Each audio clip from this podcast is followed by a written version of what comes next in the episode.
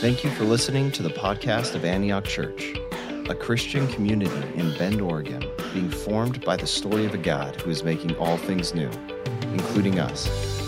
You can learn more at antiochchurch.org. Thanks for listening.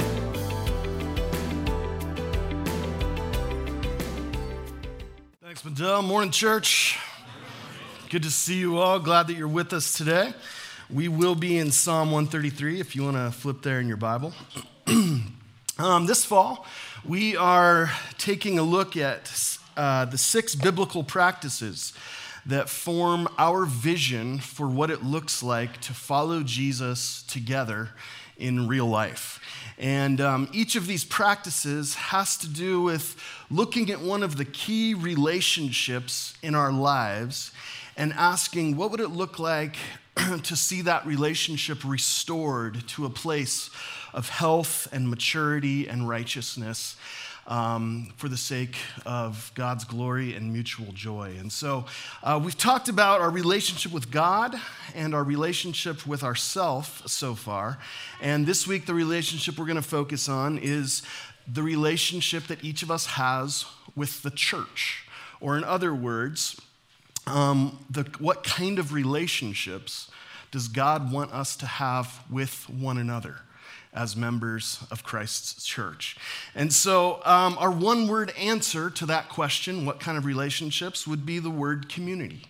And um, we believe that by giving ourselves to the practice of community, we're living in tune with the heart of Jesus and we're creating space for the Spirit of God uh, to form us into the people that He's created and redeemed us to be. So um, here's our description using kind of Antioch vision language of what we mean when we say community.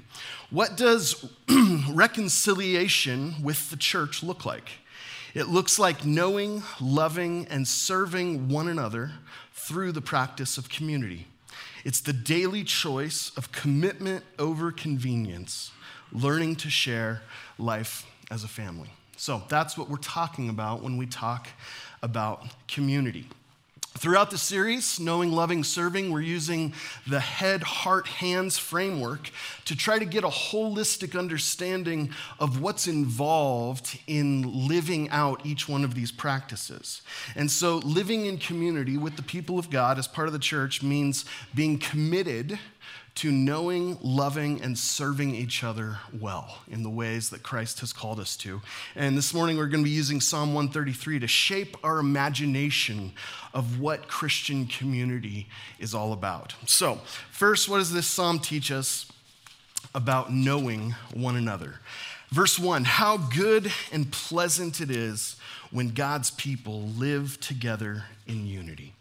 So here's what you need to know about Psalm 133. This is one of the Psalms of Ascent. The Psalms of Ascent are the 15 Psalms from Psalm 120 to 134. And these were the songs that the Hebrew people would sing as they were on their pilgrimage up to the temple in Jerusalem.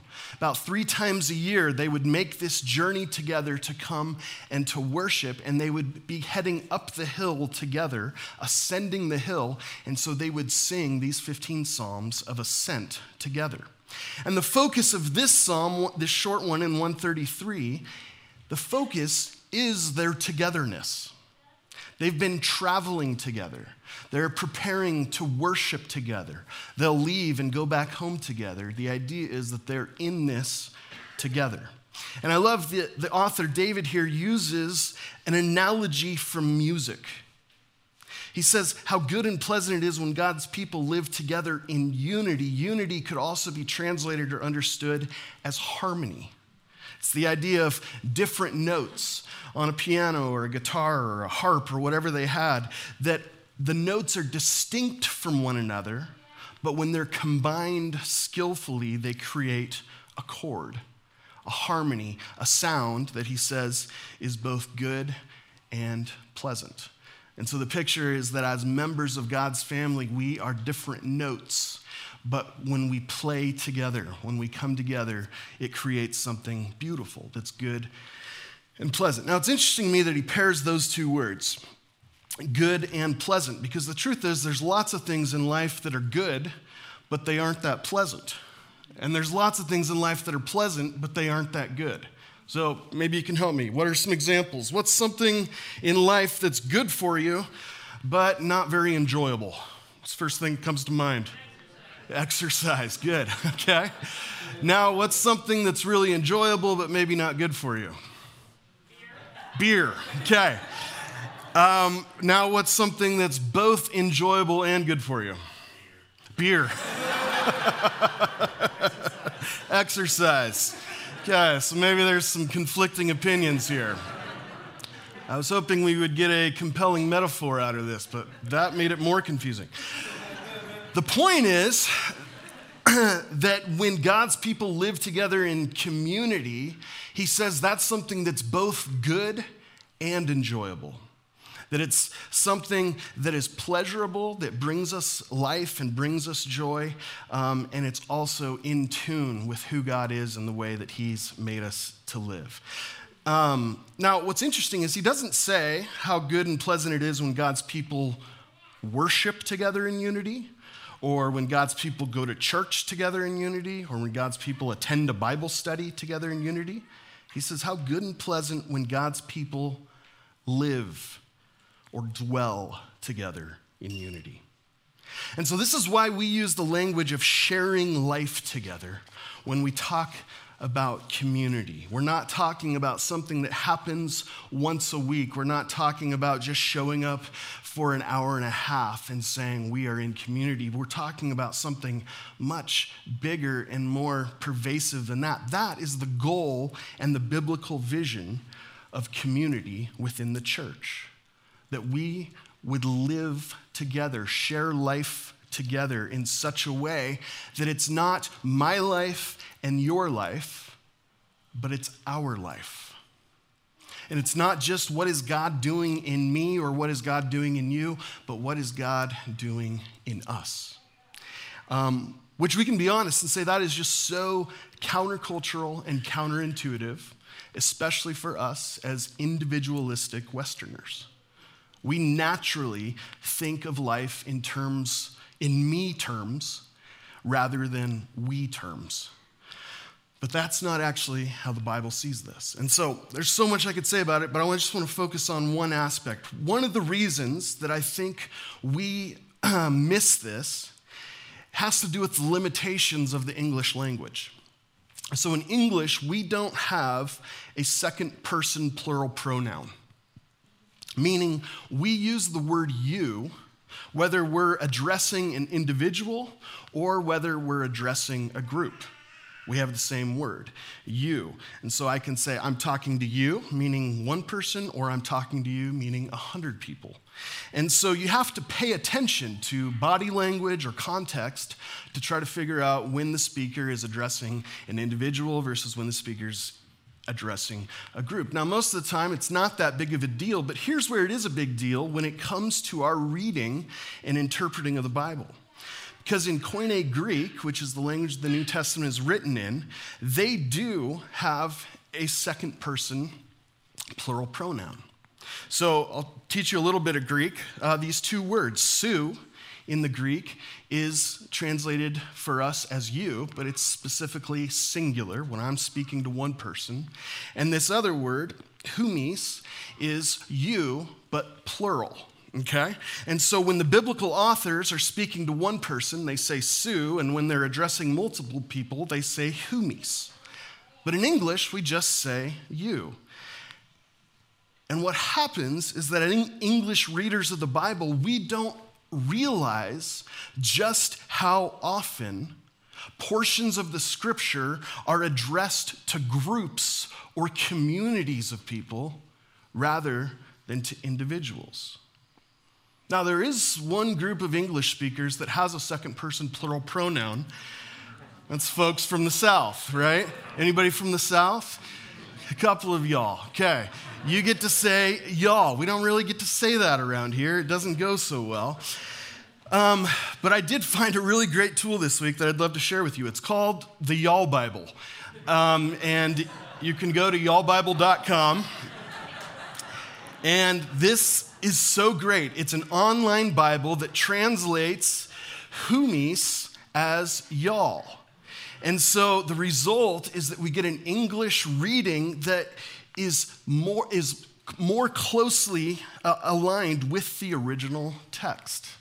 And it's fun to read, it just kind of makes you sound like a NASCAR fan, but it's actually a better reading um, of the Bible, and it really makes a difference. So here's one example 1 Corinthians uh, chapter 3. I'll read it for you in the English Standard Version. Paul says, Do you not know that you are a temple and that God's Spirit dwells in you? It's a familiar passage to many of us. So the question is, who is the you in this verse?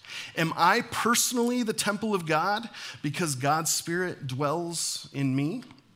Uh, I remember when I got my first tattoo when I turned 18, and uh, a grumpy old deacon in the church took one look at it and kind of mumbled, Your body is a temple of the Holy Spirit. And um, I don't remember how I responded at the time, but what I should have said is, Have you ever seen a temple?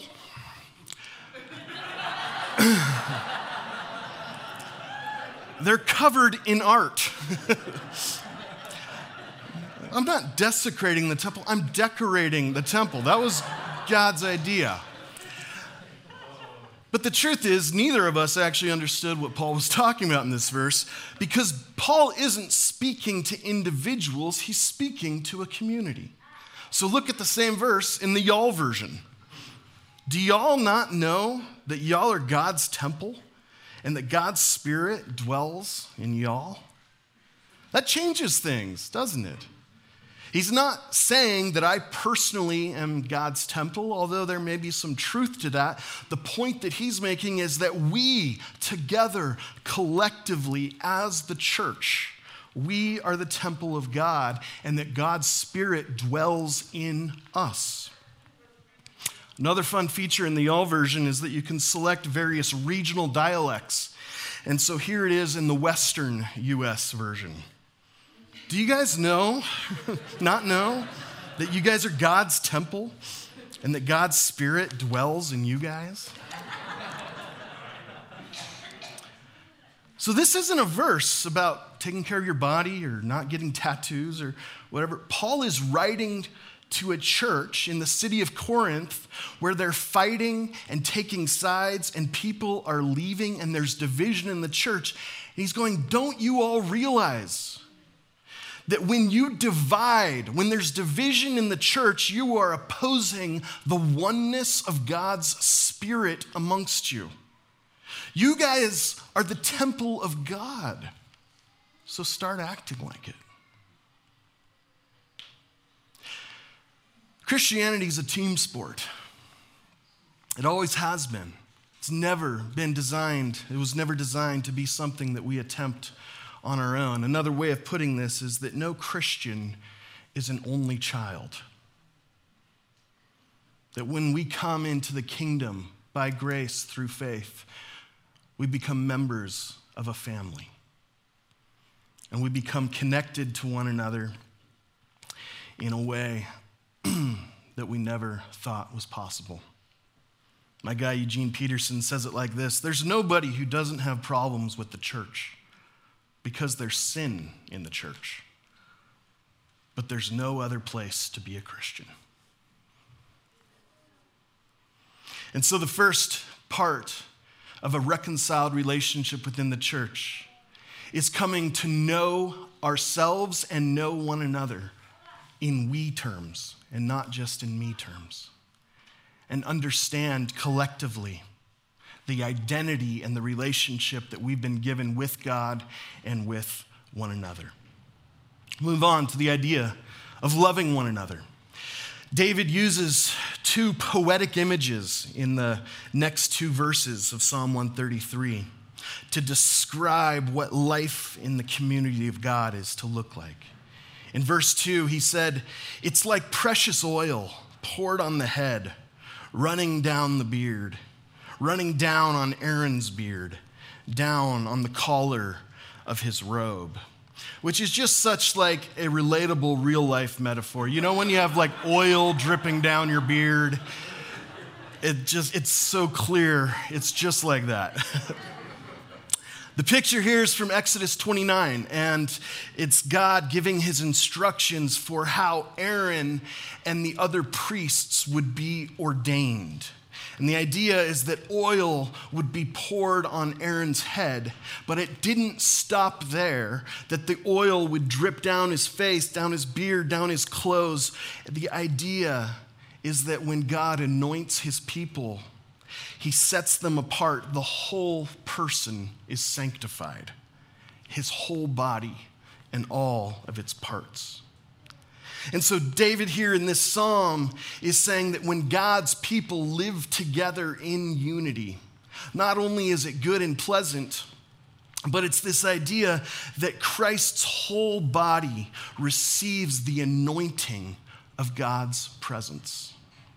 So, oil as a symbol of the presence of God, a sign of the Spirit of God, anointing oil as a priest. So, when I see somebody with oil dripping down their head or their beard or their robe, I know that that is a priest. Or, in other words, I know that I'm looking into the eyes of somebody who's been anointed by God. Later on, this theme of priesthood would be expanded by the authors of the New Testament.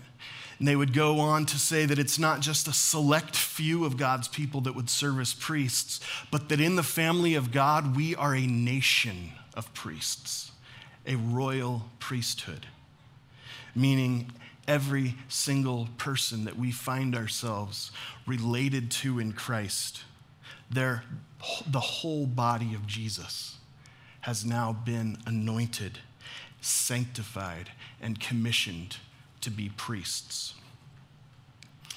So, how would a community of priests relate to one another?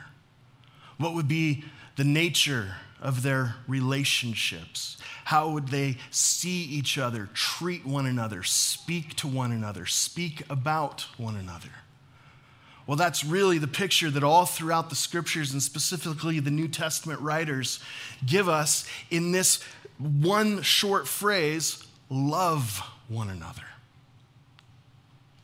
Depending on how you count, there's up to 59 specific commandments in the New Testament that have to do with the way we ought to relate and treat one another.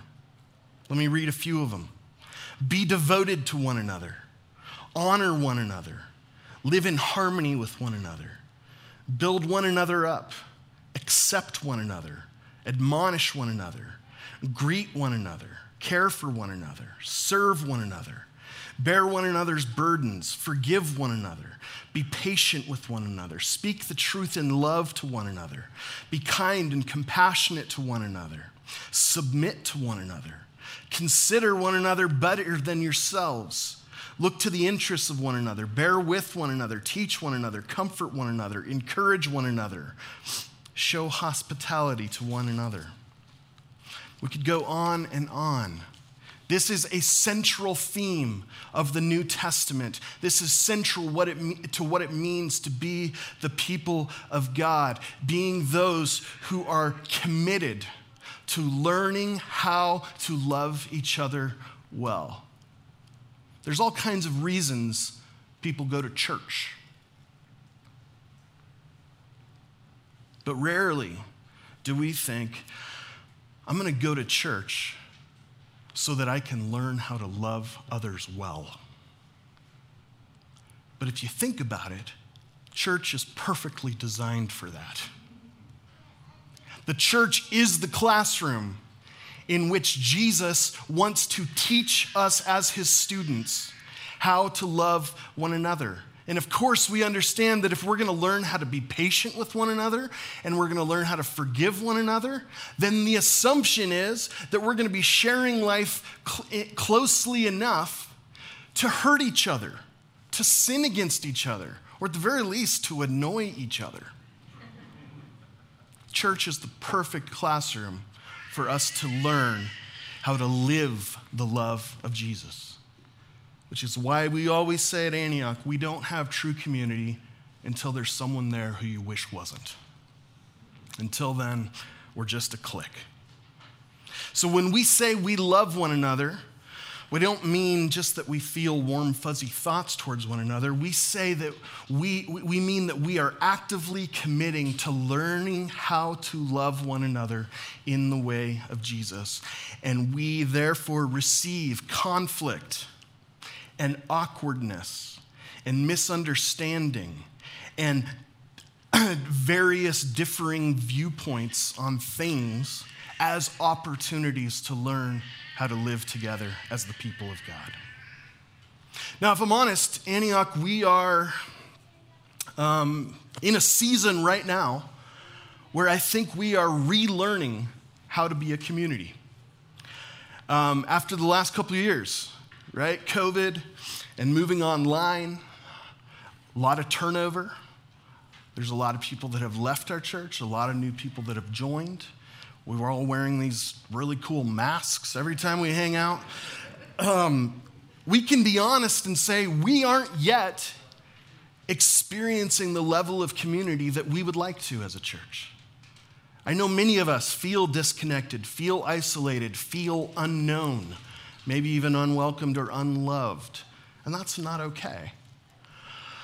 But it is okay to acknowledge that and to say where we are isn't where we want to be. And it's going to take some time, but it also is going to take some effort and take some commitment. And so, my encouragement to you is to see your place in this church as an opportunity to learn how to love one another well. Next, let's talk about the idea of serving each other. Move on to the next metaphor that David uses. It is as if the dew, verse 3, of Hermon were falling on Mount Zion for there the Lord bestows his blessing, even life forevermore. Okay, so the second image of community is that it's like the dew from Mount Hermon flowing down the slopes of Zion. Anybody ever been to Mount Hermon in California? That's not the one. We're talking about the one in Syria. Uh, Mount Hermon is the tallest peak in that part of the world, 9,200 feet above sea level. And it was crazy because I knew Mount Hermon from the Bible. And when I flew into Israel for the first time, I saw a huge billboard that advertised snowboarding on Mount Hermon. And it kind of just messes with your paradigm of uh, biblical imagery. But at that altitude, um, the dew is thick every morning. And the, the picture is that the moisture, the dew, the condensation flows down Mount Hermon all the way, he says, to Zion. Now, Zion is the mountain in Jerusalem, and it's only 2,500 feet tall, and it's 100 miles away from Mount Hermon. So essentially, from Mount Hood to here. And so David's saying the beauty, the preciousness of Christian community. It's this idea that even the moisture, the precipitation that hits Mount Hood, it flows all the way to the high desert. So the picture, if you can see it, is that in the community of Christ, high and low drink the same sweet wine. Meaning there's a very interesting dynamic where when we go out into the world, we think of the haves and the have nots. We think of the successful people and the, failure pe- the failures of people. We think of those who are respected and those who are rejected. And God's going, in my family, that's not how it works. Whether you're rich or poor or high or low in society standards, it doesn't matter here. We celebrate with those who celebrate and we mourn with those who mourn. We rejoice with those who rejoice and we hurt with those who hurt. We win with those who win and we lose with those who lose. So he's saying not only do we belong together, we actually belong to one another.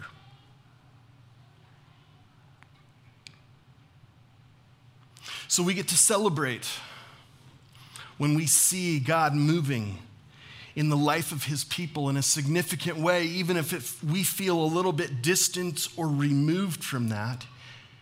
He's saying it's not just you and me, but it's us. And at the same time, it works the other way.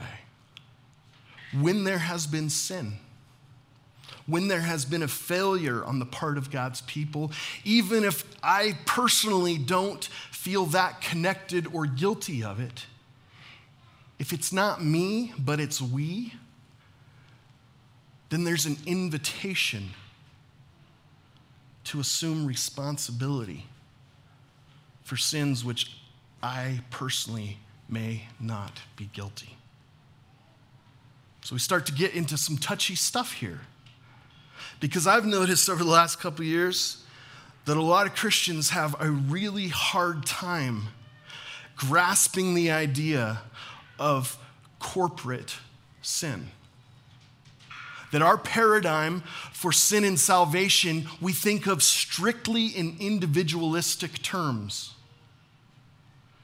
But the Bible would confront that. God deals with communities of people all throughout the Bible. Think about it. All the way, starting with Adam and Eve, and then Abraham, and then the nation of Israel, and the language of the prophets. It's in plural language almost all the time. And think about the harsh words that the prophets would have for Israel Israel, you have turned your back on me. You've stepped out on me like an adulterous wife. Israel, you have abandoned your first love. And God's speaking to probably millions of people, and there's probably the one Hebrew, let's call him Todd, who's going, What about me? Not me. I still love you, God. And God's going, No, you're missing it. I'm not saying individuals, I'm saying as a nation. And then that same paradigm becomes the reality through which God deals with his church. Yes, he knows and loves and relates to us as individuals, but not just as individuals, also as part of a family. Every week when we worship together, our worship leaders lead us in a prayer of confession. And if you're paying attention, you'll notice that it's in plural language we confess our sins. Not just the things that I personally have done, but that we, as the corporate, or even the global, or even the historic body of Christ, are responsible for. And do you know why it's such an amazing gift, this gift of confession? Because there's so much sin that has occurred at the hands of God's people that it can be incredibly paralyzing and overwhelming at times. And I don't always know what to do or how to fix it. But the first invitation is to confess and to lament and to acknowledge that we are part of a family that at times has horribly misrepresented Jesus and has done things in his name that he would never do. I'm going to invite Rick Gerhart, also known as Raptor Rick, Ranger Rick, Gerhawk. He's the chairman of our elder team. And uh, he's going to read a letter for us that he and I wrote together. And it's an opportunity for us this morning to hopefully practice some of what we're preaching. Um, if you've been around for the last year or so, our elders um, have been engaged in a process in conversation with the entire congregation and specifically with uh, some of the other women in leadership in our church. And long story short, throughout very careful study of the scriptures, long, hard conversations, good discussion, um, several months ago, we came to a place um, collectively where we had to acknowledge that our previous position on the issue of church leadership, um, we came to see it as wrong. and specifically having to do with the office of elder, those that are entrusted with the care and leadership of the church. Our previous position for the last 15 years at Antioch has been that that office was reserved exclusively for men. And we came through careful study of Scripture to a place where we acknowledge and celebrate the fact that Christ both gifts and calls men and women alike to serve the church in mutual leadership. And so we have changed our position and our policy. And if you're not caught up on that, we have plenty of resources and things that we can help you with. But there's one other thing that we've been meaning to do and know that we've needed to do. and that is to express our apology and our lament, recognizing our complicity and responsibility for dealing with the places we've got it wrong. And so Rick is going to read for us the letter that we've written. So this is signed uh, on behalf of the current Antioch elders uh, by Pete Kelly, lead pastor, and myself, elder chair. Dear church family, the Antioch elders, with the blessing and affirmation of the congregation at large, recently changed our position and policy with regard to women in church leadership. Specifically, while we previously understood the role of elder to be reserved for men only, based primarily on our interpretation of 1 Timothy 3 1 through 7 and Titus 1 5 through 9, we now understand these passages and the rest of the New Testament witness to encourage the inclusion of women in this role. For those in our congregation who may still have questions about this change of position, we would enjoy the chance to sit down over a cup of coffee or to share resources to help you better understand our process. While we are firmly convicted regarding our new position, we acknowledge that this is a doctrinal issue in which faithful Christians throughout history, around the world, and within our own congregation have arrived at differing conclusions. In addition to changing our position and policy on women in church leadership, there is another step we are convicted to take. This is not only a biblical issue, it's also a justice issue. And for our sisters in Christ, it's an issue that impacts their sense of identity, calling, and belonging in the church. If our previous position involved a misunderstanding of Christ's will for his church, then that position represents an injustice in which we have been complicit. So, how are, to, how are we to respond when convicted of our complicity in an unjust system? Where there has been injustice, we must address it with consideration of both the past and the future. As we look to the future, we acknowledge that change is necessary to ensure that justice is done going forward. In this case, we look forward to implementing our new position and policy in hope of creating a more just leadership model and bringing an end to the unjust conditions under which we previously operated.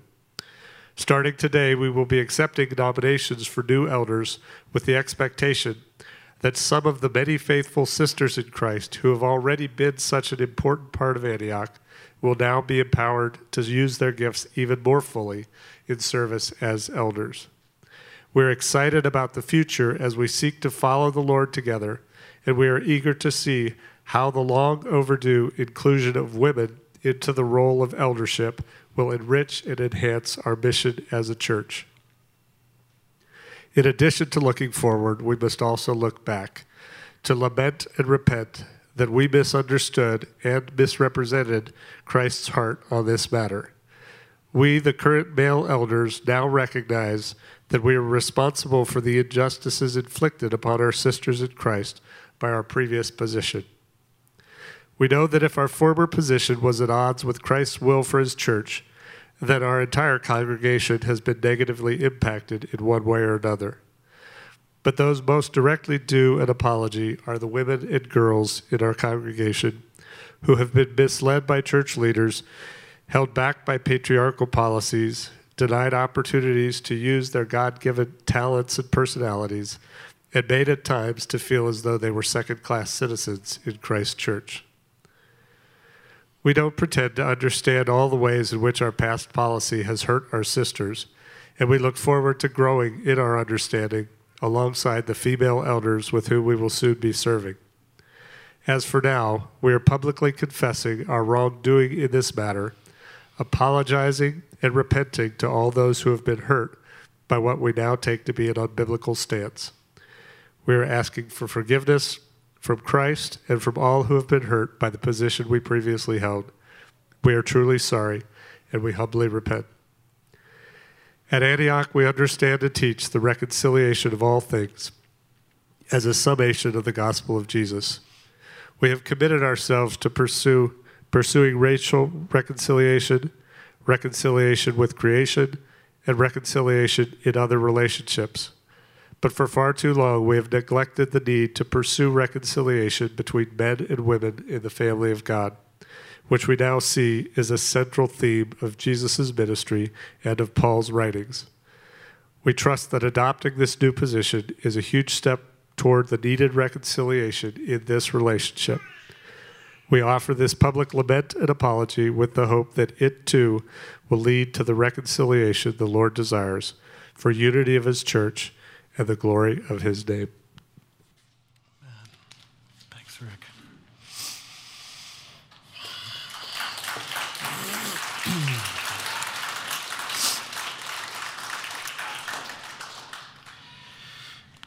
If you want a copy of that letter, they're going to be available after the service. They'll be on a table out in the hallway, and you can grab one uh, as you go. Uh, if you have questions um, about the process or specifically about what it looks like moving forward as we nominate uh, new elders, we're going to dive into that conversation once again at the family meeting uh, next Sunday night. And so join us for that. Um, but for us, once again, um, this represents an opportunity for us to think in terms of we and not just me. And um, sometimes that means confessing apologizing, and taking responsibility for the places we've gotten it wrong. So we truly are sorry. Um, let me close with a couple uh, bullet points of application before we come to the table. When it comes to serving the church um, in a very practical sense, what does this look like? First, I would say it like this come to church like it's your job.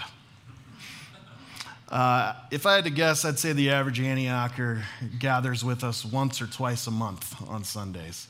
And I understand the uh, competition that we face with uh, the great outdoors around here. Um, but I would really encourage you if our commitment to one another isn't just about convenience, then it looks like being committed to the gathering together in the name of Jesus, whether we feel like it or not. Uh, number two, I'd say pursue Christ centered friendships. If that looks like joining a community group or a formation group, then do that. If it looks like being intentional about the relationships God's already given you with other believers, then do that. But we're not meant to go at it alone. And so find those relationships and invest in them um, that are going to be mutually encouraging when it comes to your faith in Jesus. Uh, thirdly, find a place to serve. when we show up here on Sundays or other things throughout the week, we are not the customers coming to be served, but we are followers of Jesus here to serve. And so I love all the different ways that I get to see the congregation serving here every week from playing music to serving in Antioch Kids to setting up and tearing down, making coffee, hospitality, greeting youth leaders throughout the week, all the stuff find a way to serve. Um, and especially if you're feeling disconnected or unknown, it's a great way to get involved. Uh, next, give regularly, sacrificially, and joyfully. We're invested in this thing together with our time, but also with our treasure. And so, um, if you consider Antioch your church and you don't regularly give, I want to really encourage you to think about starting. Um, if you do regularly give, I want to encourage you to think about giving more. Um, and if you give and you're grumpy about it, I want to encourage you to give and be joyful about it because God loves a cheerful giver. Finally, Serving one another, being committed to the community means leaving well. Um, if God allows, I plan on uh, spending the next 30 years at this church. Anything could happen. That's my plan. That may not necessarily be yours. um, there will come a time when many of you, for whatever reason, will face this decision. And here's what I want to say take it seriously and do it well. Um, I've been inspired by some of the folks that have joined Antioch over the last couple years and have been able to tell the story of leaving their last church well. We processed it and prayed about it with our community group. We sat down with our pastors and our elders and we explained why we felt it was best for our family to move on. Those are hard conversations, but they are so necessary for the health of the greater family of God. And so, if the time comes where you need to leave Antioch for whatever reason, please do it well. Or just stay, and we can avoid that altogether. So, um, Sean's going to come and lead us to the table. We're going to share a meal together, which is part of being a family. And uh, I just want to express how much I'm grateful for you guys and the opportunity to be in community with you, not just as your pastor, but also as your brother. Uh, I, I couldn't do it without you. So, um, Sean will come. I'll close us in prayer. Lord Jesus Christ, we are grateful for the life that you've given us together as your body, as members of your family. Um, we acknowledge that there are so many places where we've gotten it wrong and where we struggle and where we failed. But we thank you that you are gracious and that you are faithful and that you who started this good work in us are going to carry it on to completion. Thank you for making us a temple where your spirit dwells. And we pray that you would use this place and these people to teach us how to love as we've been loved. In Jesus' name we pray. Amen.